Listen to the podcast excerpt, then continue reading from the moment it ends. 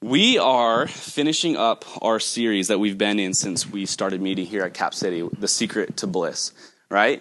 And uh, Tiffany asked me, So what's the secret? And I was like, You don't know yet? And she's like, Well, I've been in children's every week. and I was like, Okay, well, you should have been listening online. oh, I'm sorry, Tiffany. Did I embarrass you? Uh, Uh, so, you know, as I was preparing this sermon, it didn't affect my sermon too much, but I was like, you know what? We're really going to just clarify what the secret is. If I had not made it clear yet, that's my fault. And we're going to be going over that. Um, before we do, let's go ahead and pray, and then we're going to finish up this book of Philippians. Heavenly Father, thank you, thank you so much for all that you've done for us, Lord. Thank you for allowing us to serve you in all the different ways that we get to serve you, Lord. Thank you for the honor of being able to gather together and worship you and, and, and praise your name and, and be able to read your scripture, Lord, your holy, inspired word that you gave to us because you love us. And Lord, I pray that we would look at this last portion of Philippians and give this text the respect it deserves as your word, Lord, and that we would open our hearts and our minds to what you have to say, God, and that we would be challenged, that we would be encouraged and that we would take it to heart and um, live out our lives um, knowing that um, you are so generous to us and you have given us grace upon grace and you love us so much lord and that we would just receive that and live in that. Jesus um, i just pray that we would leave this message just a little closer to you jesus. In your name amen. All right so we've been in the series the secret to bliss which has been a study of the book of Philippians. Um, today we get to this last portion. We're going to be covering Philippians um, 4 10 through 23. And I'm really excited to finish up the series. One, because I'm excited to preach this portion of text, because in this text we find the key verse to the entire series. And I'm also excited because um, I am excited about future series. So it's a double win for me. Uh, but as we go through this text, we'll, we'll kind of walk through the scriptures and just do an overview of these verses here, and then we'll kind of come back to that heart of it and really um, punch that in. So let's go ahead and start in verse 10 and just see what Paul has to say here. He says, I rejoiced in the Lord greatly that now at length you have received your concern for me. You were indeed concerned for me, but you had no opportunity. So Paul here is addressing his needs that he's had being in prison and on missions. And he says, I rejoiced greatly that you're concerned for me, and you were indeed concerned for me, but you had no opportunity. He's saying that there were opportunities where the Philippians did not, um, there were times where the Philippians did not have the opportunity to, to give to him or the opportunity to help him or support him. But he says he still was grateful that they had the heart for it. They had the heart to give. And what I notice here in the verse 10 is that Paul says that they had no opportunity, and that's why they couldn't give at some points. And I was challenged by that, and I hope you would be too, because oftentimes the reason that we don't give or we don't help others is not a lack of opportunity, it's a lack of concern. Whereas with the Philippians in this specific case, they had concern, but they had no opportunity, Paul says. And uh, that verse challenged me, right? Uh, there are so many times where we have opportunities to serve, to, to love others, to give, to be generous, to help someone who's in need, to pray with someone, whatever it may be. There's opportunities if we're open our, we'll open our eyes to them. But oftentimes, the real problem is we have a lack of concern for others because we're too self centered. But Paul says with the Philippians, they're this church that he loves. Throughout the whole book, um, Paul just expresses his joy for them, like his love for them. Like he's proud of this church. He doesn't really have a lot of negativity to say. Even his one kind of exhortment is really not even exhortment because he doesn't say anybody's in the wrong. He just says you need to pursue peace a little more than you are. I mean, it's barely even a rebuke. You couldn't really call it that. I mean, he just loves this church. He's proud of this church, of this generous church.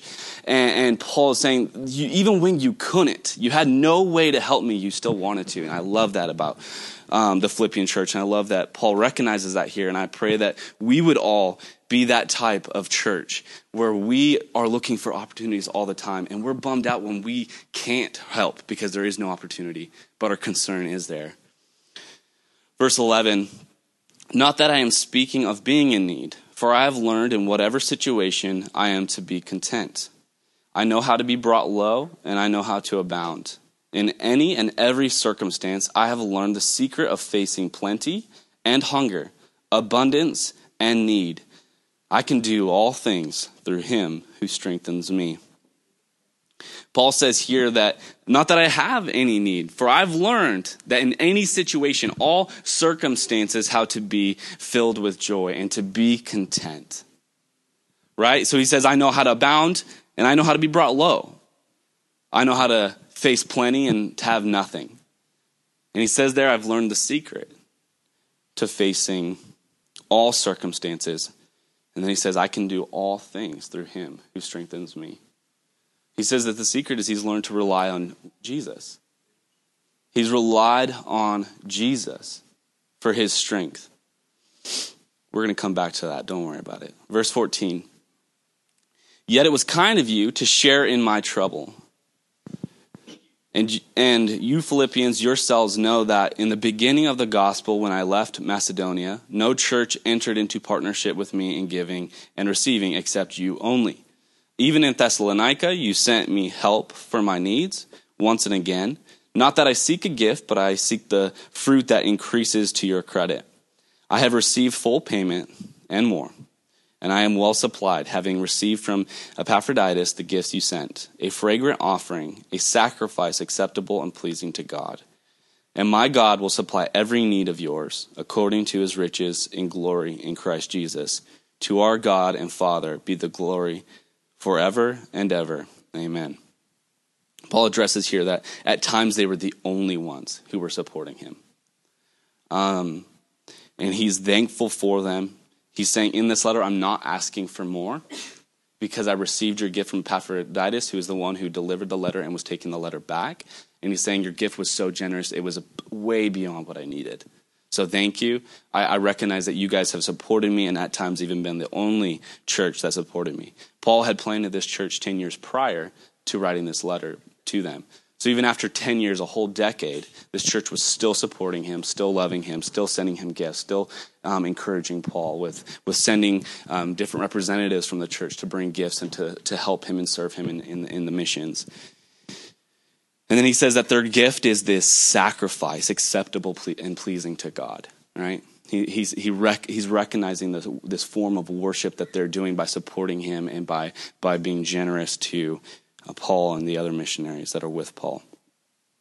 And then he says at the end here, and my God will supply every need of yours according to his riches and glory in Christ Jesus. Paul is confident even when they're giving, even giving with a, a, ton of um, generosity, he's like, God's going to take care of you. Don't you worry for one second. I am confident that no matter how much you give, God's going to still take care of you. And a lot of times we don't give because we're worried that there might not be enough left over for me if I give. And, and Paul's like, give. It's a form of worship. And don't worry, I'm confident God will still take care of you. Um, and then here in verse 21, we'll finish up the book. Greet every saint in Christ Jesus. The brothers who are with me greet you. All the saints greet you, especially those of Caesar's household. The grace of the Lord Jesus Christ be with your spirit. Interesting here. It seems just like a standard goodbye, have a nice time, Paul, right? But here he says, greet every saint. And then he says, the brothers that are with me greet you. And then all the saints in the area here in Rome greet you. And then he says this, just throws us in there, and especially those of the household of Caesar. Paul had earlier in the letter said that through his imprisonment and through this trial, he's on death row. He's facing um, this trial, really, where he could end up being killed. And he says, through all of that, the entire imperial guard had been able to hear the gospel because every time he goes in front of these judges or goes to these courts, he just starts preaching the gospel. And so, in the entire imperial guard, um, all those who um, were in Roman um, council and then even Caesar's household, it says here, had heard the gospel. But more than that, he's saying that saints of Caesar's family are greeting the church in Philippi, right? He's saying that not only have they heard the gospel, but literally Caesar's relatives have started accepting the gospel And that this is kind of like a little missionary report. Hey, it's a, success. I'm in prison, but it's a success. The gospel has reached all the way to Caesar's family, and Caesar's family is starting to get saved. How awesome is that? What an awesome report, right? The most influential people in the world are being reached with the gospel. See ya, Paul. right? Goodbye. But he does end the book, verse 23 the grace of the Lord Jesus Christ be with your spirit.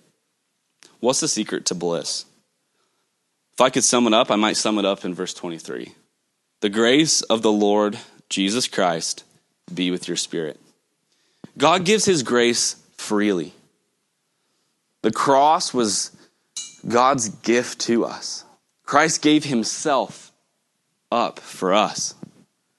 He laid his own life down, he shed his own blood so that we could be redeemed, that we could have forgiveness for our sins. Amen? And that's, that's where grace begins for us, really. But it's certainly not where grace ends.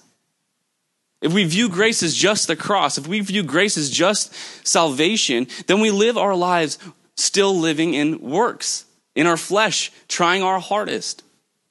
But God's grace goes so much farther than that. His grace is there for you every moment of your life. If you're willing to receive it, it's there. Paul says that I've learned, right? So the fact that he says I have learned means that it's a process. I have learned to face plenty, to, to face plenty or hunger, to abound or to have nothing. I have learned. And I've learned the secret to being content in all circumstances, he says. How did he learn that? It's God's grace, isn't it free? It is, but we learn how to respond to God's grace. And then he said, It's through Christ who strengthens me. I'm learning to rely on him instead of myself. I'm learning to give more of myself to him, give more of myself to him so that he will take care of the situation. There's a process there. In ourself, we have this battle that goes on between our flesh and our spirit continually. Paul, at the beginning of the letter, said that he was, he was joy filled because the Philippians were what? Partakers of grace. They were fellow partakers of grace. The word partaker it has the idea of consuming. They were fellow partakers. They were taking of the grace that God gives freely. They were partaking of it, consuming it, living on it. Right? Jesus says, I'm the bread of life. Right? He's the water that if we drink of it, we'll never be thirsty again. All these things are free gifts from God, but God says you're going to have to do you're going to have to do what you have to do and that is to receive it. If you're struggling with sin in your life, it's not about you trying harder, mustering up some strength and doing better. It's about you partaking of the grace that is there to defeat that sin.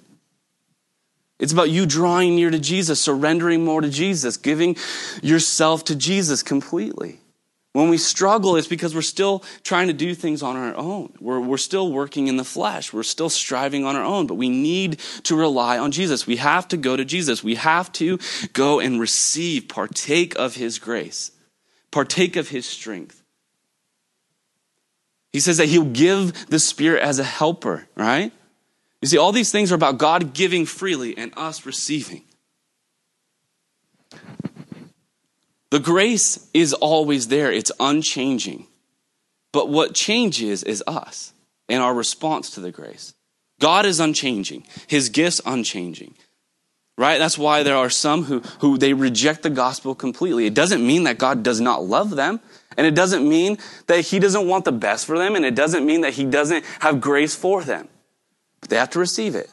But the thing is, in, in all parts of our life, every day when we're struggling, God has the grace there. He has victory for you there. Will you partake of it? That's the secret. The secret is His grace and our partaking or receiving of His grace, our relying on Him, our learning to, to rely on His strength instead of our strength. How can Paul do all things? Well, it's through Christ who strengthens him.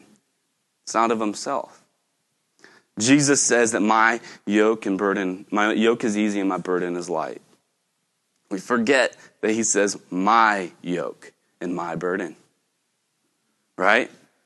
Because here's the thing it is easier to lust than to love. It is easier to be selfish than selfless. It is easier to be proud than humble.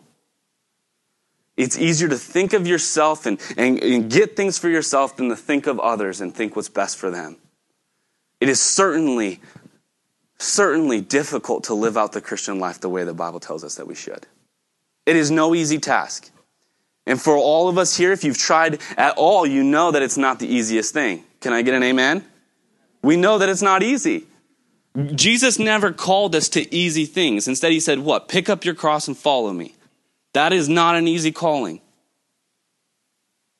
I can't think of many callings more difficult than that. Can you? Pick up your cross and follow me. That is a hard task. But he says, It's my burden and it's my yoke. I'm going to be there. I'm going to be there strengthening you. I'm going to be there giving you grace. I'm going to give you my Holy Spirit. And if you will partake of this grace and you rely on my strength, then it's completely possible. And in fact, easy and light. When we find good works difficult, when we find resisting sin difficult, it is because we're trying to do it in our own strength and we are not relying on Jesus like we should. And we're crazy to try to do things on our own. Paul says in Galatians, Will you now try to complete in the flesh what begun in the spirit? Oh, you fools. He's in all caps. He's yelling at them. Are you crazy? You cannot possibly try to finish what begun in the spirit in the flesh. It's not possible. You have to continue in the spirit. You have to do it by his strength and his grace. So, the secret to bliss, the secret to facing any kind of circumstance and being filled with peace and joy and love and, and being full of the relationship that brings us um, completion in our hearts and our spirit, it's by us going to Jesus, responding to Him, partaking of His Spirit, partaking of His grace. His grace is free. So let's take as much as we can, right? It's like when you go to a buffet and you, know, it's Jesus already paid the price and you're going to be like, well, I'm only going to take, you know, one croissant, right? I'm just going to get the salad. What are you crazy? All you can eat. It's the best food ever. Eat as much as you can, right?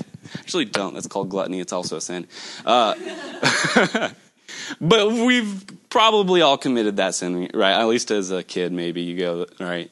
And uh, you go to a buffet and you're just like, oh my gosh, a never, a never ending amount of pudding, right? Why do they always have the pudding by the salad, right? You got to put the pudding on the salad. Um, I think that's what they're trying to tell us to do. Anyways, my point is, why would we just take a little bit? Why wouldn't we take all of it? Why wouldn't we eat as much as we can, partake of it as much as we can? It's like us going to this buffet, taking a little bit, and then living out our whole week without eating again, wondering why we're tired, why, wondering why everything we do seems to be so difficult. Well, you didn't get the nutrients you needed. We've got to partake of grace. We have to go to Jesus. We cannot do it on our own. Paul, in this book, he has he's taught us a lot. I have personally learned a lot studying this book and teaching this book. I hope that you guys have as well in the times that you've been here. In summary, you know, he's taught us to be thankful, to rejoice preemptively, like to decide ahead of time, I'm going to rejoice no matter what. He taught us to enjoy Christ centered community. He taught us there's so much joy in a gospel centered life. He taught us the importance of humility, that we're lights of the world, that we have leaders, um, and if they lead well, they're a benefit to us. He told us to live righteously, but that righteousness we, we, we get through faith. He told us um, to press on, to strain, to, to run a marathon, to have that way of thinking. He told us to have a mindset where we think on holy things, we think on pure things, good things, acceptable things, and to resist things that are of no benefit to us. He taught us to have unity with the church. He taught us to take care of others' needs, and he taught us in this last portion here to be content in all circumstances. There's a lot there, right? There's a lot there. We could just start this book over because we probably need to hear it again, right? We won't do that. I heard of a church once that did that. The pastor did a year long series at the end said they didn't know. They, they did, had not learned it, and so he started over. And his, a bunch of people left his church. can't, I can't say I wouldn't have stayed either. uh, not going to do that. Sorry. Uh, tangent. Um, there's so much that we can learn in this book, and I hope that we have learned some. But all these things that Paul has taught us in this book deal with our faith and our worship to God. Our faith in Him and our worship of Him. Our response to grace in all its forms could be summed up in the word worship. And all these things that Paul has taught us to do, you could sum them up in one word worship. And I don't mean just when we're singing songs. It's praise, it's worshiping with our lips and, and our hands and that is good and it's it's right and we should absolutely 100% worship like that right? We need to learn to just come together and worship. It's beautiful. It's awesome. But our whole lives are to be offered up as a living sacrifice in worship to god.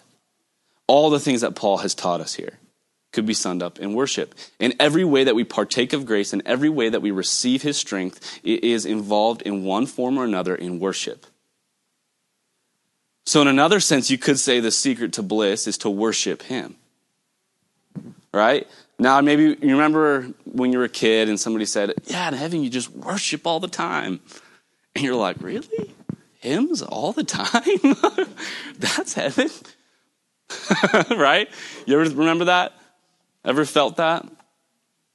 Well, worship isn't just singing hymns. We barely even do that. hymns, right? Worship is our whole lives being devoted to Him. And in heaven, we do that perfectly without any struggle of sin, without any distractions.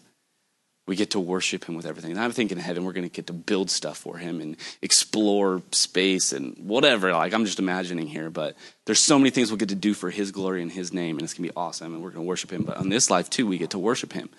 And what's awesome is that we should learn to have the view that whatever I'm doing, I can, I can do it for His glory if it's a good thing. And, and that should be something that excites us. Like, I get to worship Him.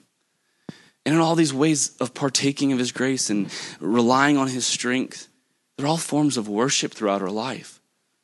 We do it for His glory, for His name. It's worship. And I honestly believe that worship will bring us true joy and peace that nothing else in this life will bring. I mean, living for yourself, satisfying yourself, like it feels good for a moment, but don't you oftentimes feel empty afterwards? Like a lot of those things we do just kind of as consumers. We consume, we feed the flesh, do things that kind of make us feel good. Like at the end of the day, it doesn't bring you that satisfaction, right? You can binge a really good TV show, but when the TV show is done, you might still feel lonely or, or well, that's, I'm not saying that everyone watching Netflix is depressed. but you know what I'm saying? I'm saying, no, even if a good TV show or having a good time with friends or if you go and get drunk, that feeling, you know, it goes away, doesn't it? And then what you're left with is how you really feel. You're left with yourself. but when we worship, we're not left with ourselves. We start to receive Him and be close to Him and have a relationship with Him and, and grow to be more like Him. Isn't that awesome? We get to praise him and worship him with our whole lives. You know, in Romans 12, 1 through 2, it says, I urge you therefore, brethren, brethren, by the mercies of God, to present your bodies as a living sacrifice, acceptable to God, which is your spiritual service of worship. How awesome is that? It says your whole life, all of it, give it to him. This is your service of worship. We give our themselves to Him. There's one example of someone doing this in Scripture that is fitting with the Christmas season. And beyond the fact that it's just a Christmas season, this is honestly one of the best examples of someone worshiping when really, if you had looked at it from a physical or um, world point of view, there'd be no way that you would have peace and joy. There'd be no way that you would have the confidence that she does. And that's um, Jesus' mother, Mary. When the Holy Spirit came and he, he, tells Mary, hey, you're going to have a baby, even though you're a virgin, and that baby's going to be God. um, I don't know if I can imagine anything else like crazier than that, right? Mary was, by most scholars, they believe that she was probably 14 years old in that age range. And she was betrothed to be married to Joseph, It's like being engaged, but in their culture, when you're betrothed, it, it's like a contract and you, you signed it.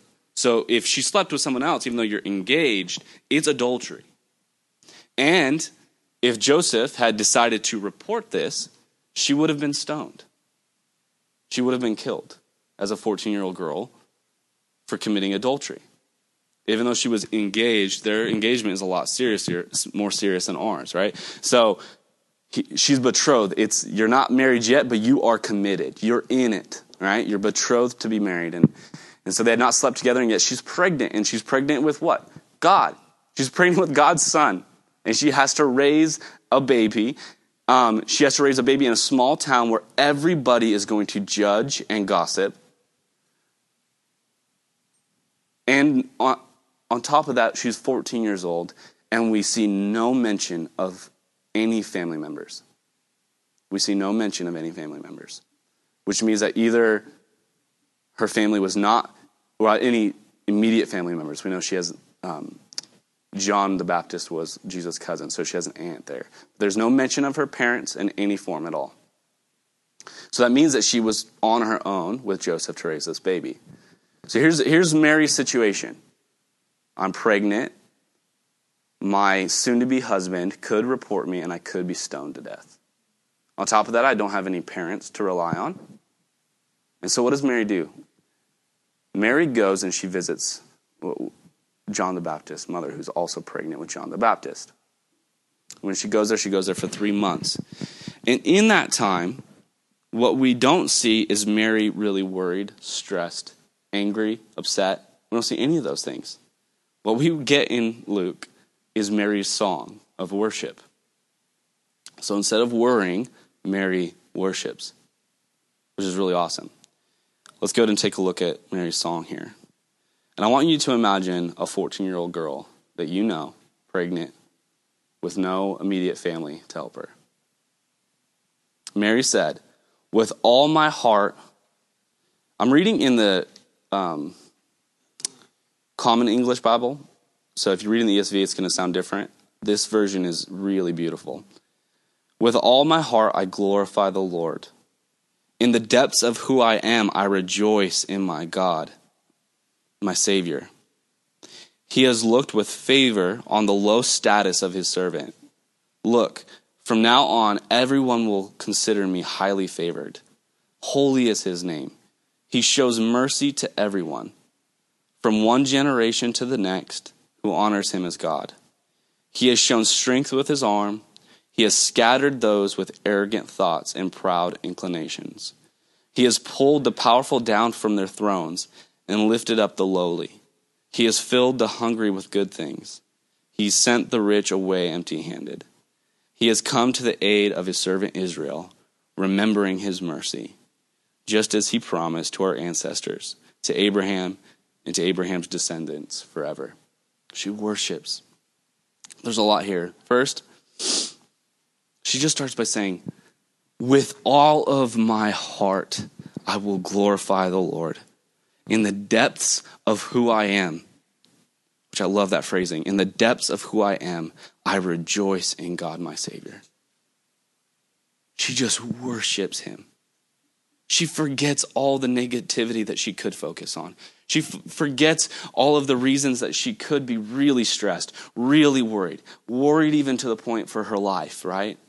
She forgets all that and says, I'm going to worship God. I'm going to glorify Him. In the deepest parts of who I am, I'm going to worship Him and rejoice in Him. And He's shown favor to me. She did not have to view it this way, but she did. She's like, for all of time to come, people will call me blessed because of this gift. She's seeing what many would call a curse and seeing it as a gift. She's viewing it the way that God would want her to view it, not the way that the world would want to view it. And she's rejoicing in him. She's worshiping him despite the difficult circumstances that might come, despite any judgment or shame that might be cast her way. She's like, Look, God entrusted me with his son. How can I not just worship him and be thankful and, and take joy in him? So there's a few things that she does.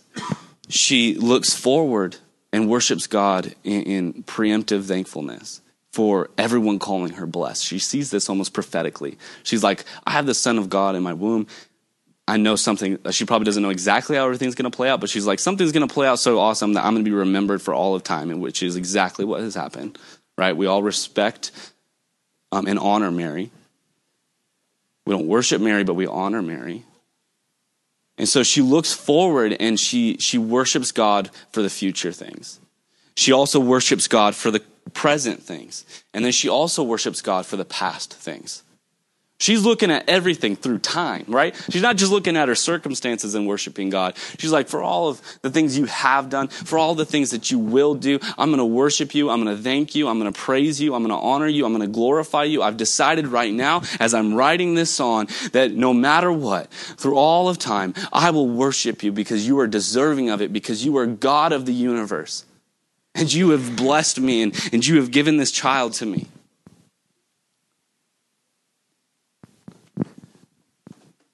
If we believe what we really say we believe, the only correct thing for us to do in every circumstance is to worship. If it's a bad day, worship. If it's a good day, worship. If it's a hard year, worship. If it's a good year, worship. If you get cancer, worship. If you get healed of cancer, worship. The only correct response to every situation that arises is to worship. Amen? Sounds like someone's having a problem there. The only correct response, if we believe what we say we believe, is to worship. Faith based worship is the call of our life. The call of our life is to worship in faith.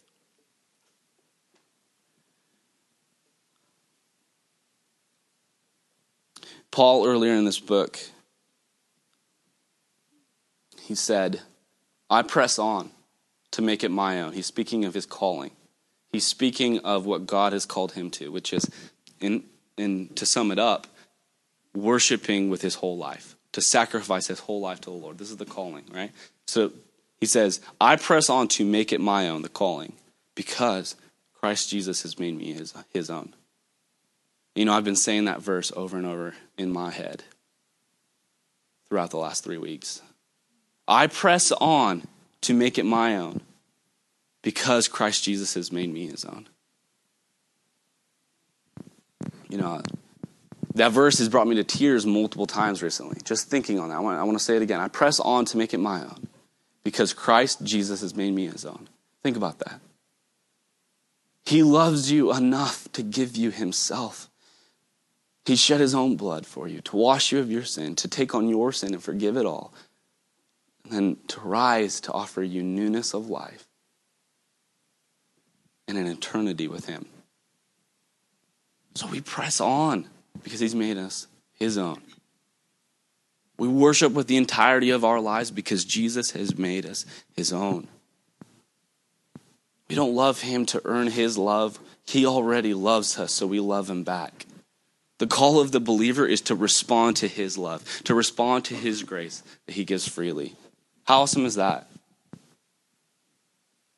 So I want to ask you guys today, as we take communion, um, Melissa, you can come up.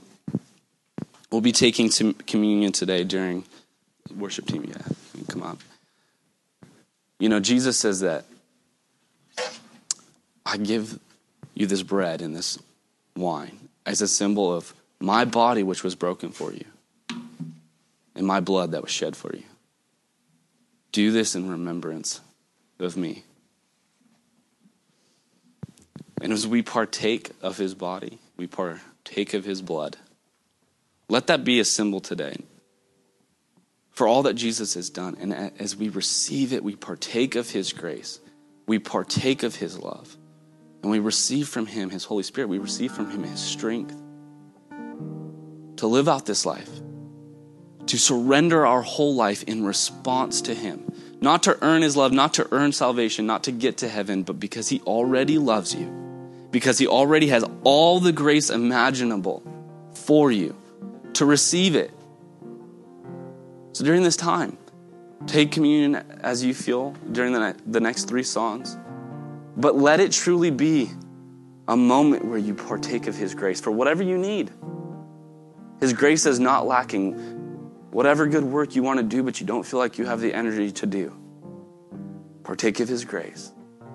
Whatever sin you're struggling with that you don't feel like you can get past, partake of His grace.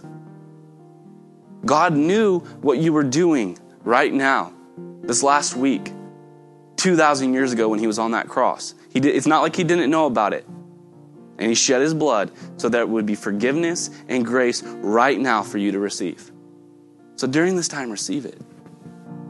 Let's pray. Heavenly Father, thank you so much for everyone here. God, let this be a time where we partake you know, metaphorically of your body, but spiritually, we literally partake of your grace. We literally partake of your strength and your love and receive your Holy Spirit. Lord, please do not let this be a time where we take, take it lightly. Lord, please do not allow us to eat of the bread and drink of the cup without a sincere heart. Lord, I pray that none of us would partake without expecting to receive something. Because you give it freely, Lord. Thank you so much for all you have done. Thank you for everyone here, Lord. I pray your spirit would just fill this room in this moment, Lord. Let this be a time where we draw near to you in worship. We draw near to you and give ourselves over to you completely, Jesus. In your name, I pray. Amen.